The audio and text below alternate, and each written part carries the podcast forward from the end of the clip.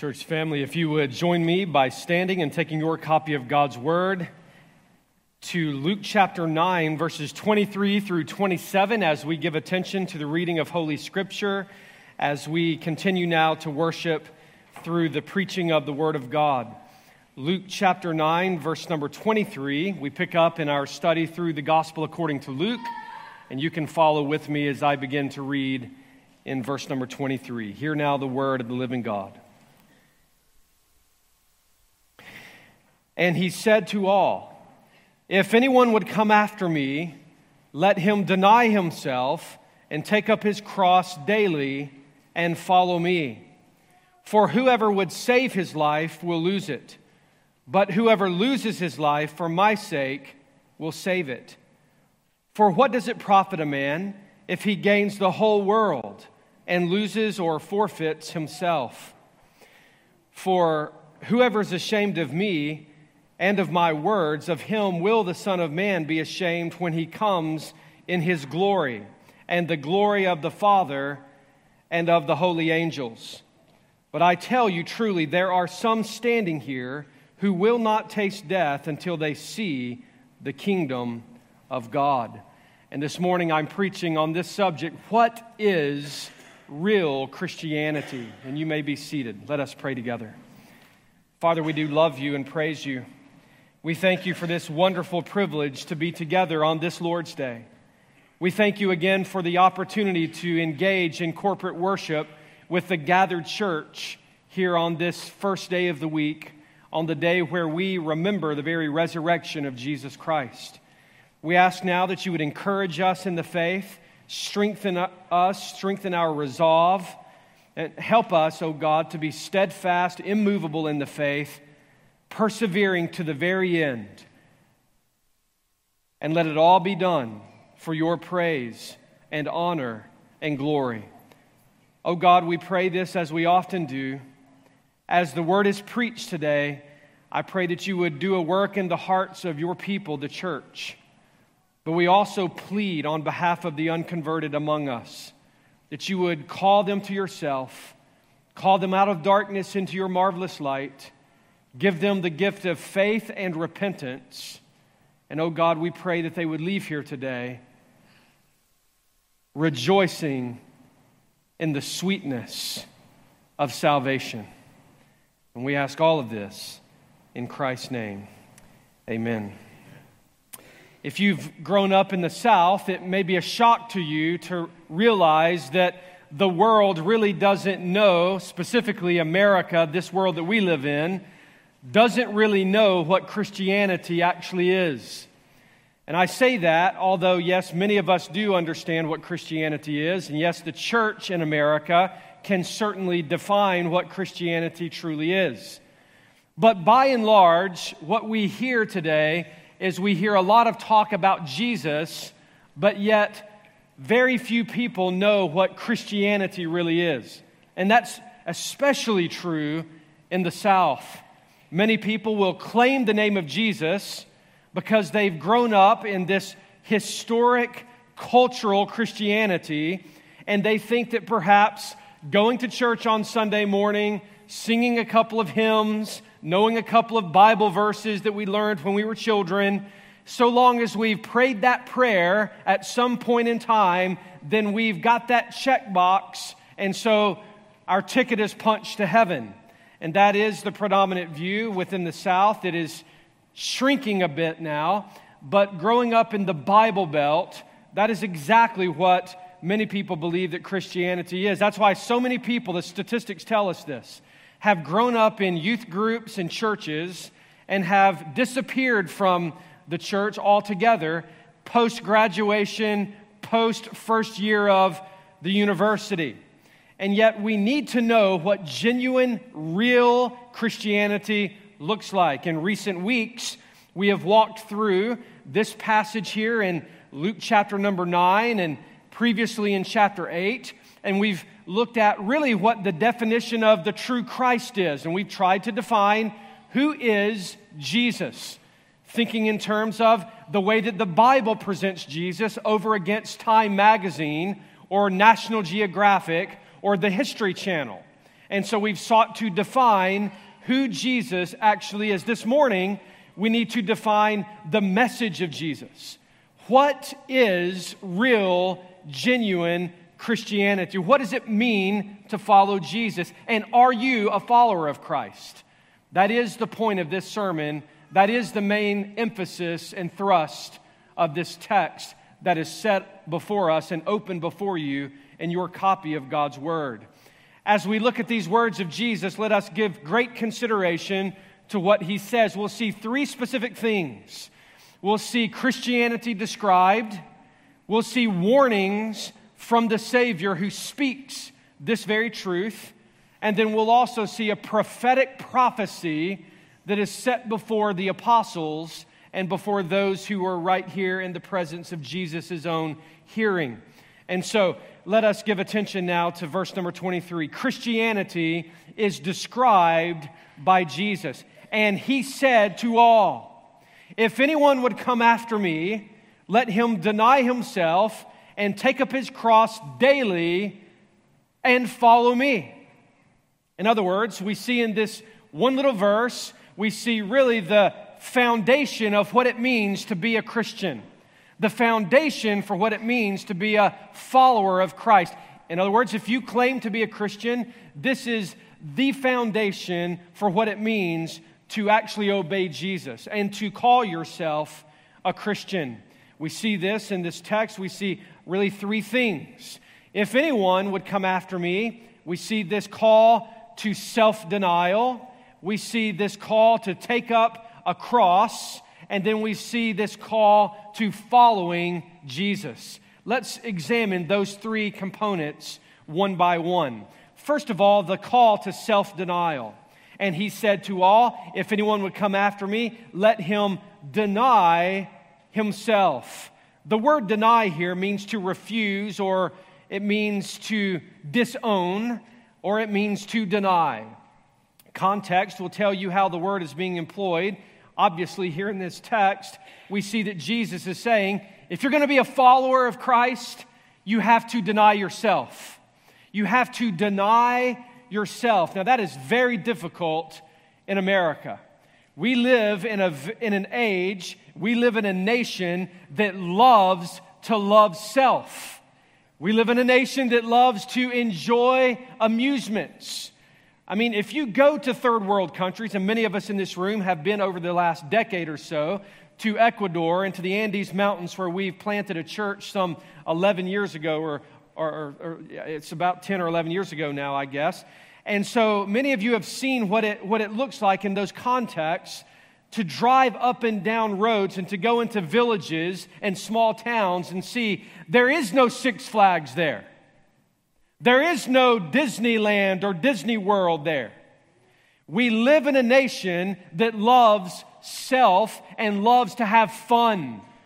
Now, there's nothing wrong with having a vacation. If you're sitting here saying, okay, here we go for the next 43 and a half minutes, he's going to just shame me for taking that vacation that I just took this summer. That is not the main idea of this passage. Go on a vacation Enjoy yourself, enjoy your family. That's not sinful. Understand that. There's been some years now, uh, different voices within evangelicalism that have almost made it a shameful thing for you to take a vacation. And that is not what this text is teaching. But genuine, real Christianity in this world that we live in looks very different than what we oftentimes see put on display in terms of what Christianity actually is. In other words, the definition of Christianity over against what we see in this self loving amusement park world is difficult. We love to be pampered. We have entire business models in our community that are built upon pampering people and massages and spas and amusement parks and movie theaters and all these things, and we love this. So, what does it mean to deny yourself? Well, what it means to deny yourself is that we put Christ first.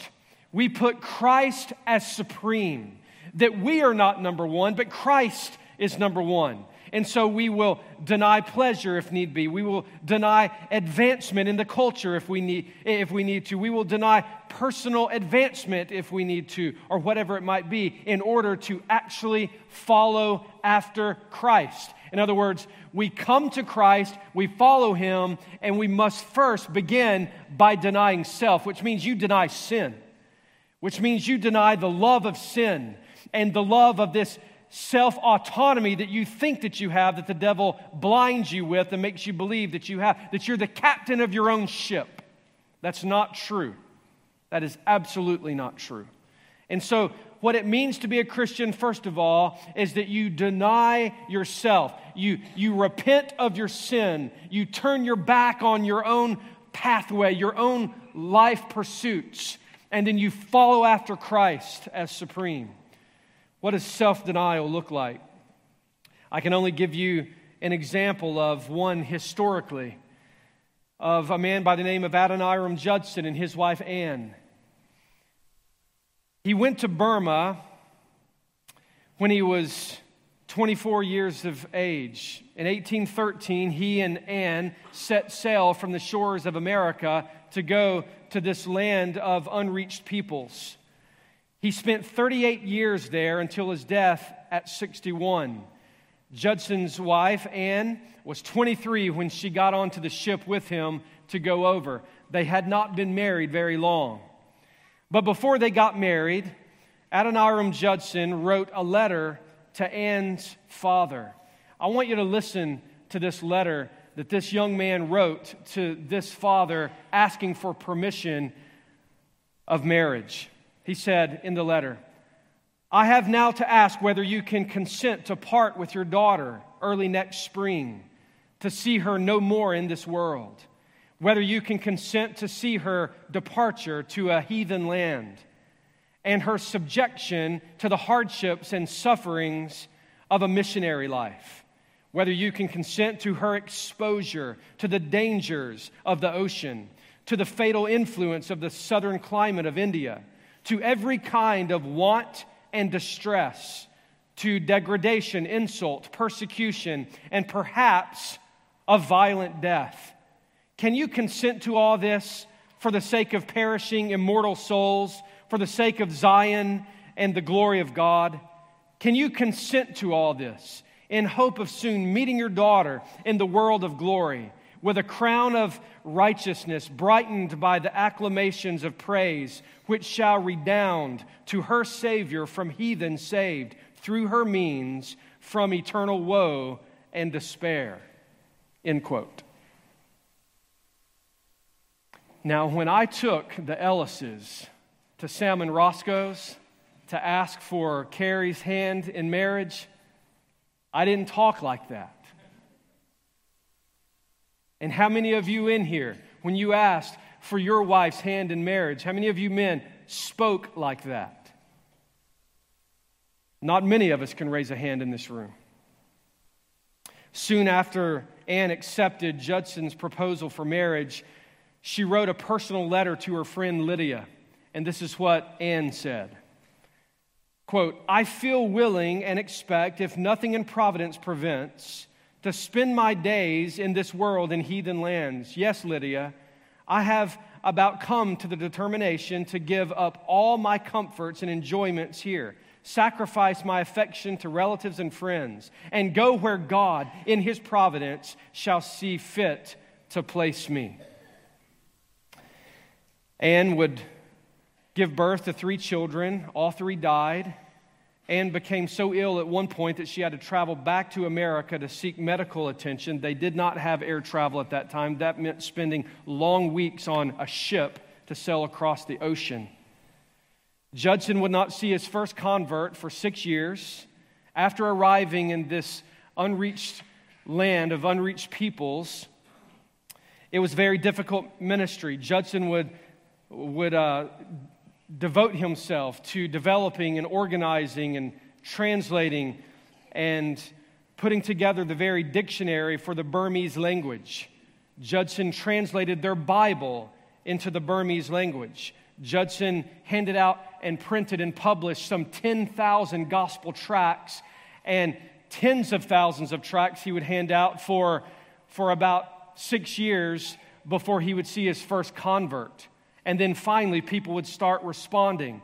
Some walked more than two or three months' journey from village to village looking for the man that they called the Jesus Christ man, asking, Could, could someone point me to the Jesus Christ man who tells of this glorious gospel? And they would finally reach him, and he would share with them the gospel, and he would lead these individuals to Christ. It was a difficult ministry.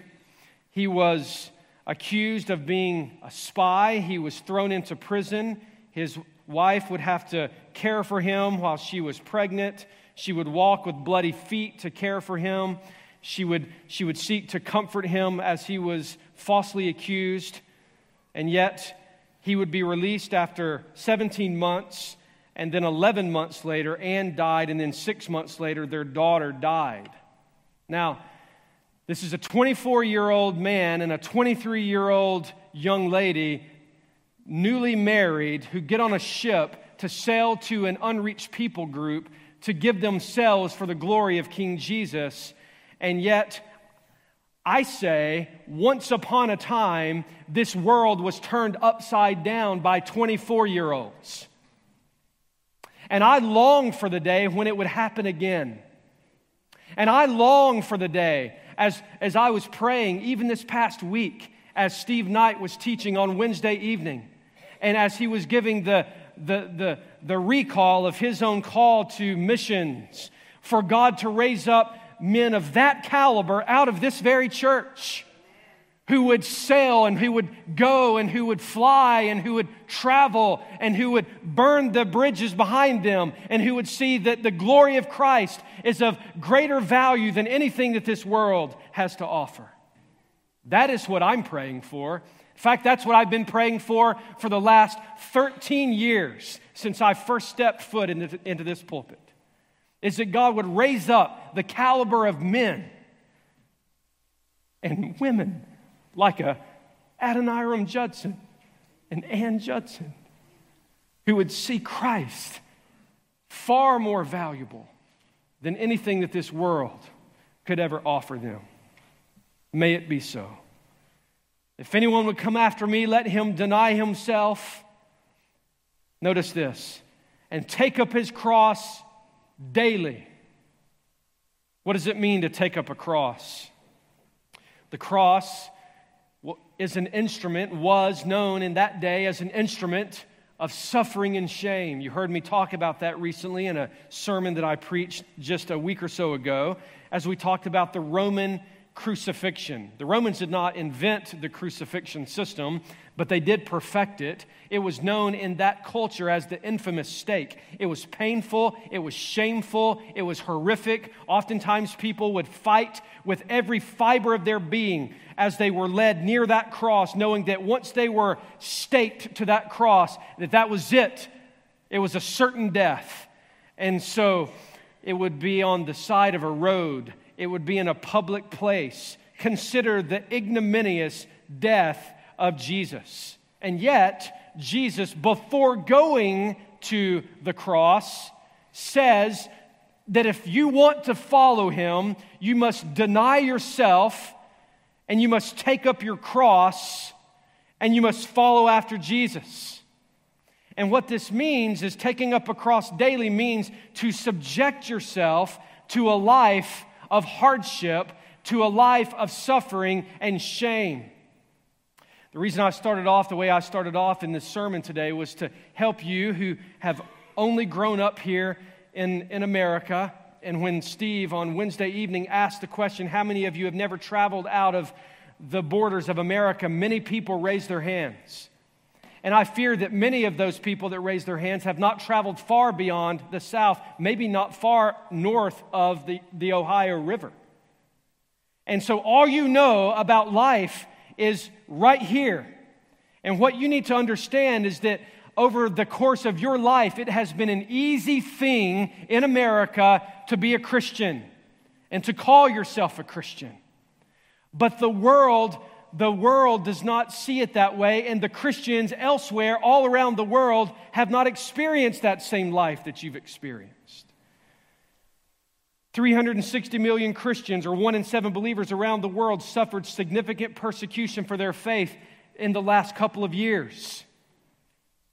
There has been a spike in persecution of Christians and those who would be martyred for their faith around the world over the last four to five years.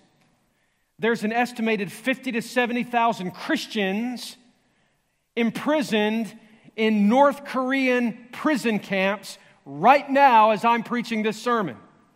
And so, for those of you that all you know is the southeast corridor of the United States of America, and that's all that you know of Christianity, you need to think about what it means to follow Jesus worldwide. It is not a safe thing to follow Jesus. Jesus warned of this in John 15 20. Remember the word that I said to you a servant is not greater than his master. If they persecuted me, they will also persecute you. If they kept my word, they will also keep yours. And the very people that Jesus is speaking to in this text, they would undergo very severe persecution, trials, hardship, rejection, and be martyred for their faith. James, the brother of John, was beheaded. Matthew was martyred in Ethiopia in AD 60. He was stabbed with a large spear. Peter, church history tells us, was crucified upside down for Jesus for the sake of Jesus because he said that he wasn't worthy to be crucified upright as Jesus was. John, church history tells us, was boiled in a large basin of boiling oil. That didn't kill him, so they banished him to the island of Patmos.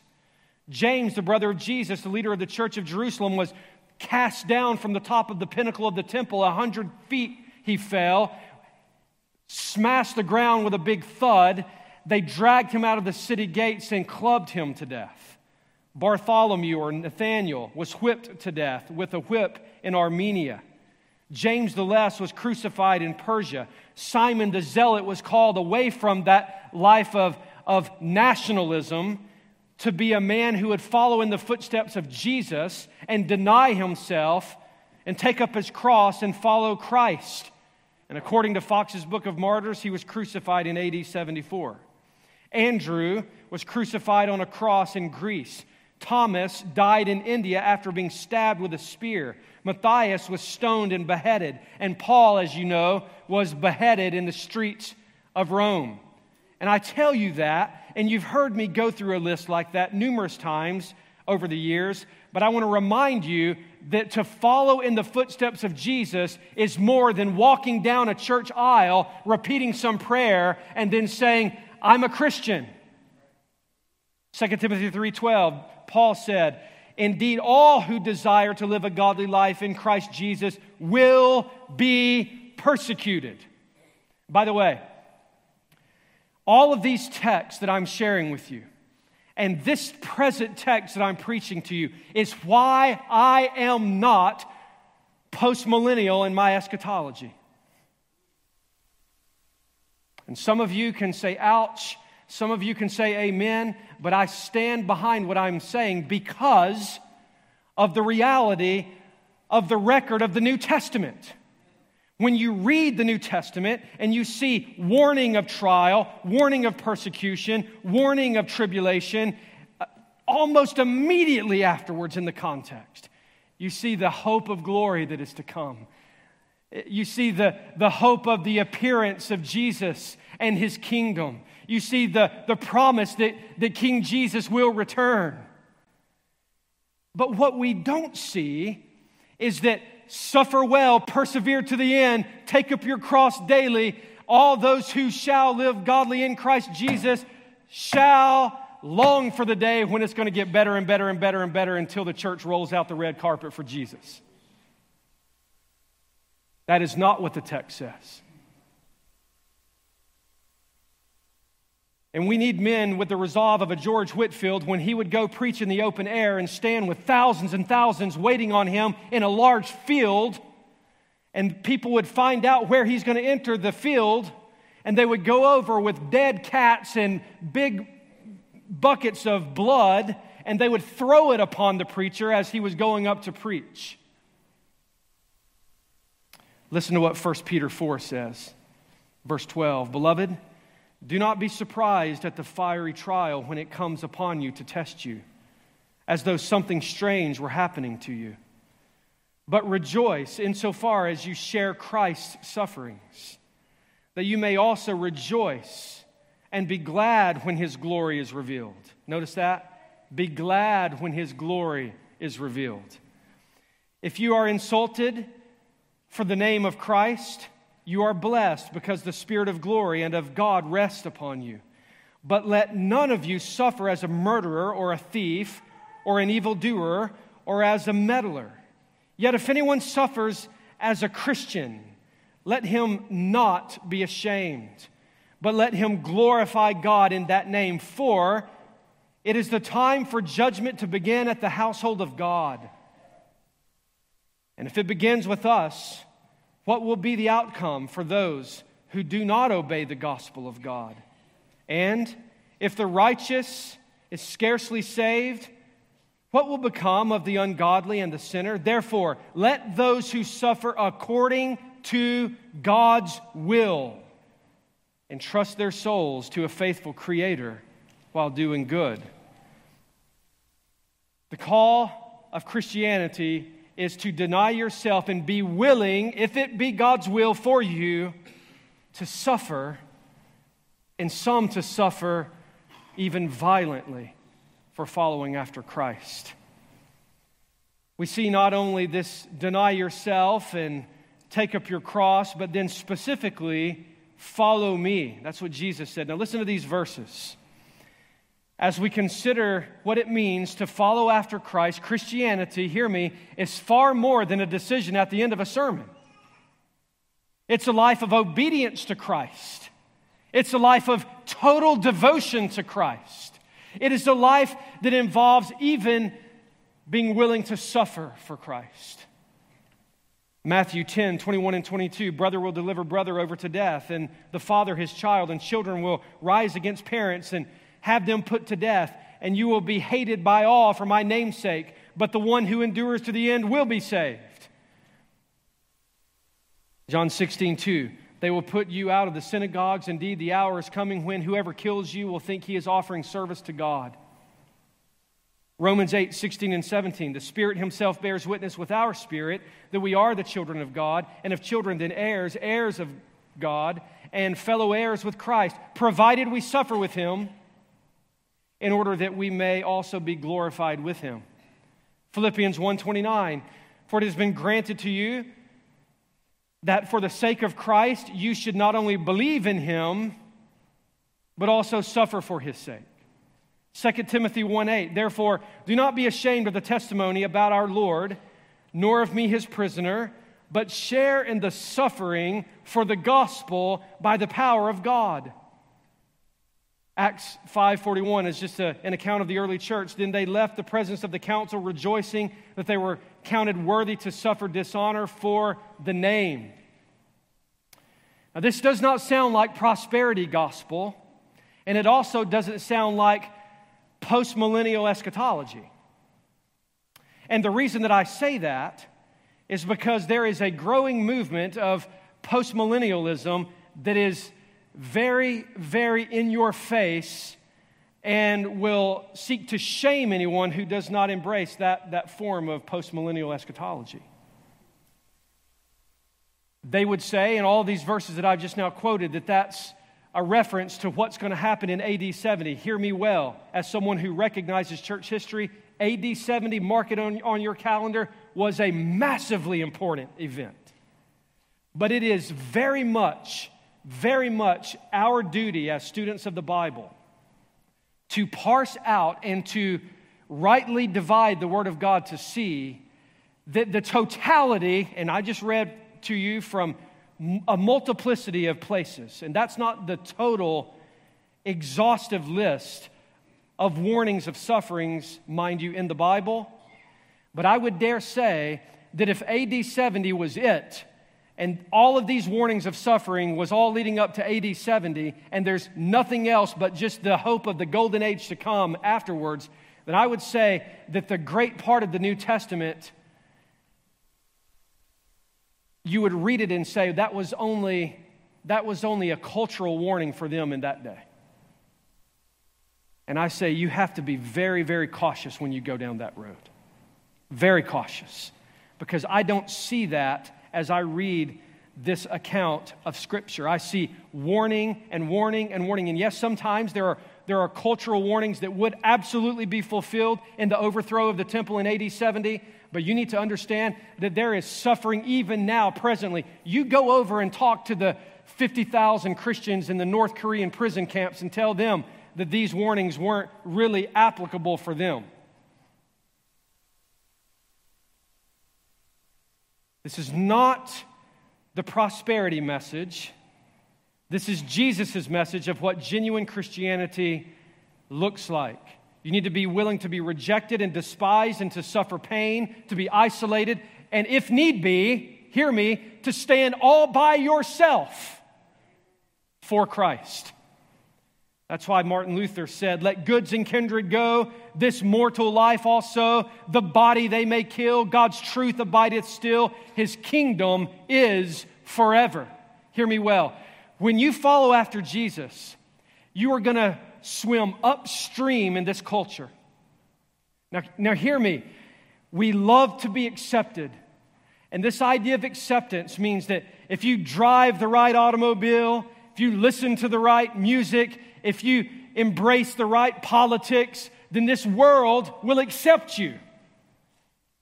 But when you follow after Jesus, things change. Your appetites change. Your commitments change. Your, your uh, willingness to lay aside your own uh, desires and affections and the things of this world will change. And it, it, will, it will also cause you to to look at the public sphere differently as well. Your politics will change. However, it doesn't matter what the world says. It matters what Jesus says. And Jesus, Jesus is king. And he said, if you want to follow after me, you have to deny self, take up a cross, and follow me. Psalm 73, 25, and 26. Whom have I in heaven but you? And there is nothing on earth that I desire besides you. My flesh and my heart may fail, but God is the strength of my heart and my portion forever. That's what genuine Christianity looks like. Second of all, we see warnings from Jesus. Note these warnings. Verse 24, verse 25, and verse 26, we, th- we see three specific warnings. Warnings for those who might be considering Christ, but yet afraid to follow him. Warnings for those who have claimed to follow Jesus, but in all reality have not truly followed Jesus. Verse 24 a warning of self preservation. For whoever would save his life will lose it, but whoever loses his life for my sake will save it. The unconverted individual in this world wants two things pleasure and self preservation. Flip it. First, self preservation. Second of all, pleasure. Preserve self, first of all, and then get as much pleasure as you can get because he who dies with the most toys wins. That's what the bumper sticker says. And that is the common worldview. It is a countercultural thing to deny self and take up a cross and subject yourself to suffering and shame and to follow in the footsteps of the crucified Messiah. But here's the warning if you think that you can save your life, you're going to lose it. If you think that you can preserve yourself, you're going to be exposed in eternity if you think that you can keep yourself safe by not following Jesus because you don't want to subject yourself to the mobs of this world, you're going to go to hell forever the life that you think that you have saved will be the life that you have wasted. And it will be the life of an eternal misery in a place called hell. J.C. Ryle said, if, if we will not carry the cross, we shall not, or we shall never wear the crown. In other words, we shall never be joint heirs with Christ if we are not willing to carry the cross. Remember the parable of the soils that we looked at and we examined and that we preached through in Luke chapter 8? You remember the, the soil that was the rocky soil, Luke 8 13, and the ones on the, on the rock are those who, when they hear the word, receive it with joy, but these have no root. They believe for a while, and in a time of testing, they fall away. Remember that whole parable, and in that specific account, the rocky soil was a reference to the rising sun and the scorching heat that causes that rootless plant to wither and die. And so it is with so many people who have said, Yeah, I'll follow Jesus as long as it's an easy path. Yeah, I'll follow Jesus if your Christianity says I can just have Jesus and, and that means I get this, this wonderful street of gold and gates of pearl and a wonderful mansion to live in and the best food for all of eternity. Yes, sign me up for that. No more disease. Sign me up for that. And by the way, who doesn't want that? But those who genuinely follow after Jesus, when the scorching sun, which is a reference to persecution, comes, they persevere to the very end. They don't turn back. They don't throw in the white towel. They don't give up. They continue marching forward. And that's the path of a Christian. Dietrich Bonhoeffer wrote a book titled The Cost of Discipleship. He said, quote, cheap grace is the grace we bestow on ourselves. Cheap grace is the preaching of forgiveness without requiring repentance. Baptism without church discipline, communion without confession. Cheap grace is grace without discipleship, grace without the cross, grace without Jesus Christ. And then he goes on and says, when Christ calls a man, he bids him to come and die. Follow Jesus means that we are to burn the bridges behind us. It's not a call to self preservation, it's a call to being vulnerable and let the chips fall where they may. I am all in to following Christ. Second warning, verse 25, a warning of the deceitfulness of materialism. Notice what the text says there. The text is very clear in verse number 25. It says, for what does it profit a man if he gains the whole world and loses or forfeits himself? The parallel passages over in Mark chapter 8 and others, you can see what shall it profit a man if he gains the whole world and loses his soul? Now ask yourself that question. Materialism is deceitful because it it causes us to think that life is easy.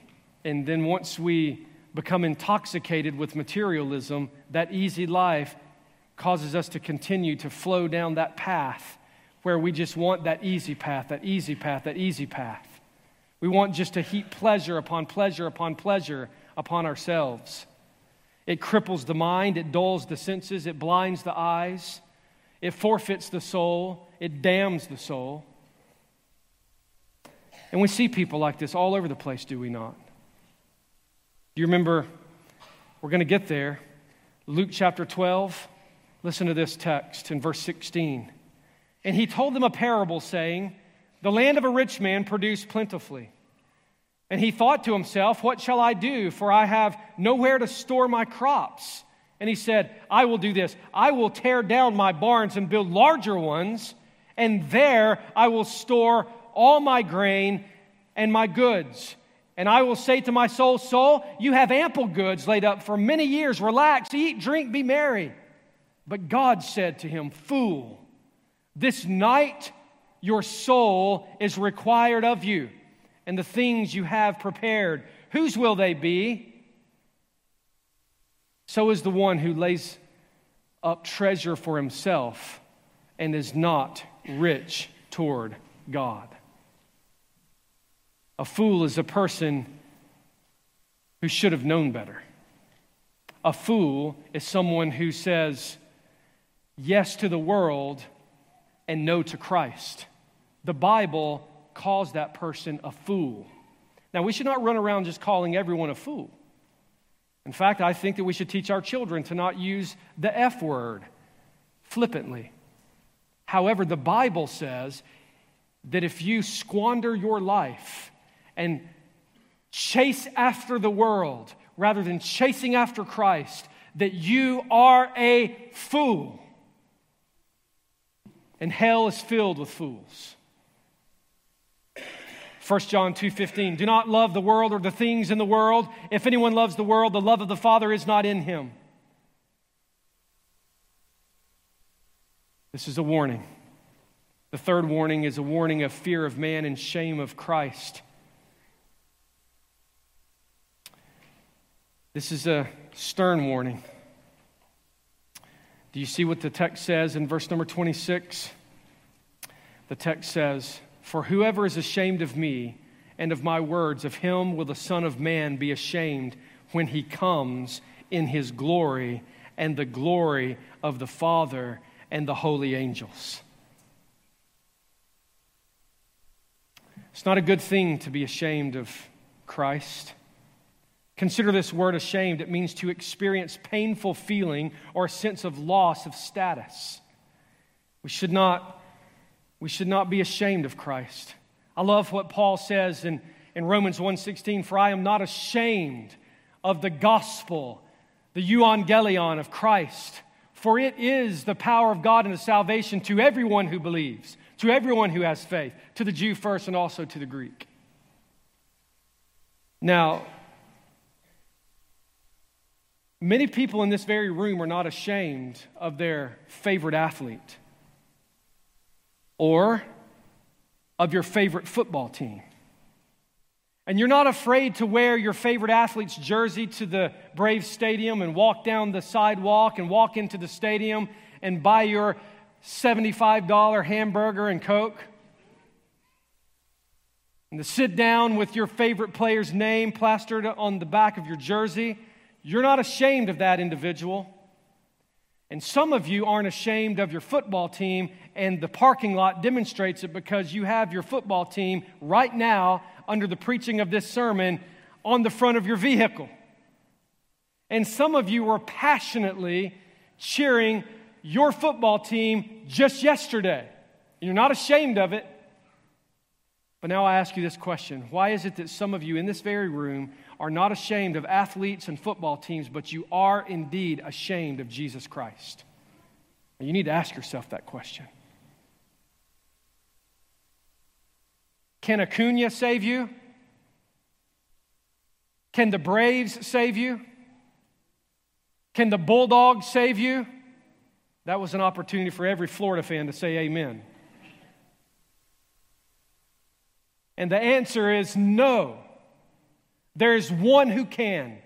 And Jesus said, If anyone would come after me, let him deny himself and take up his cross and follow me. For he who would save his life would lose it. And he who loses his life for my sake and the gospel shall save it. Anyone who is ashamed of Christ, Christ will be ashamed of you. He will not receive you. We are not called to be undercover Christians. We are called to step out in front. We are called to, to speak up and to speak out. Years ago, I received a, a call from a pastor in the community. Some of you have heard this story. The pastor said, Hey, I've got a strange question for you. He said, There's a person that's come into the life of our church, gone through our membership process, needs to be baptized, but is deathly afraid of getting baptized in front of people and has asked me to do a private baptism. Now, I know what you're going to say before I even ask the question, but I want to hear it come out of your mouth. What do you think I should do? And I said, Brother, I said, I would never baptize someone privately. Because in the early church, they didn't have little brick buildings with white steeples and stained glass windows and comfortable pews and a climate controlled bathtub where they could be baptized in white robes in front of people that loved them. They were baptized out in the streets, near a public place, near a public watering source, on the first day of the week when the majority of the rest of the community was back to work, traveling up the road, in and out of the marketplace, and would see the church gathered there and would see them and mark them as a follower of Jesus. In other words, to be baptized in the first century was a dangerous thing. And some of you in this room who are not ashamed of Acuna or the Braves or the Bulldogs, but you're ashamed of Jesus, you need to repent of your sin, turn to Jesus Christ, cast yourself upon his mercy, and then take your place and follow him in the baptistry. And to say, without any shame, I am a follower of Jesus Christ. I am not ashamed of his gospel. That's what some of you need to do. Steven Lawson once said it this way quote, In a counterfeit conversion, there is no death to self, no submission to the lordship of Christ, no taking up a cross, no obedience in following Christ, no fruit of repentance, only empty words, shallow feelings, and barren religious activities. On the contrary, with a true conversion, sin is abhorred, the world renounced, pride crushed, self surrendered, faith exercised, Christ seen as precious, and the cross embraced as one's only saving hope. And I ask you this question what about you? How many of you in this room this morning are willing to say, I came here today not willing to follow Jesus, but I know right now I have sinned against him. I deserve hell, and I want Christ. I want to follow after him. How many of you in this room today would be willing to take a stand and say, I need Jesus, humbly bowing in repentance and faith, and follow after and chase after Christ? Or will you be ashamed of the only one, the only one who has the power to save you? You will learn in a few short breaths.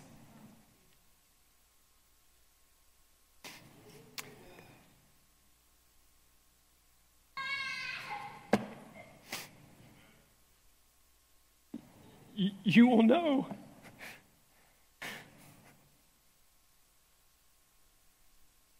You will know. Christ is King and that Christ saves.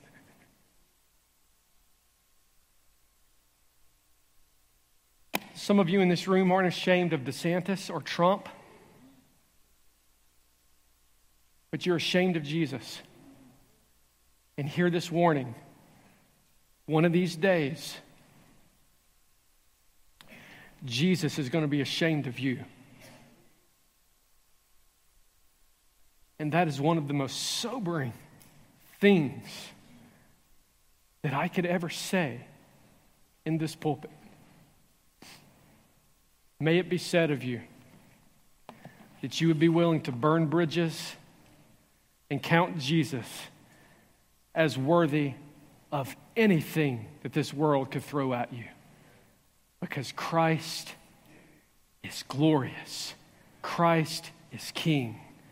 And Christ saves any and all who shall call upon the name of the Lord. I ask you this question as we come to the close, and we'll pick up in verse 27 next week.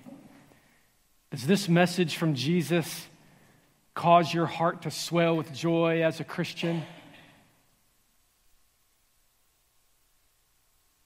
And it should. And then I ask this question to the unbeliever Why would you think that God owes you another sermon, another sunset, another invitation to come? May it be said that even now, under the hearing of the gospel, that you would throw yourself upon Christ, believing, having faith that He suffered and bled and died for you, and that He is your only hope and your only satisfaction in this world. And let it all be done for the praise of our eternal, glorious Savior. His name be praised. Amen. Let us pray.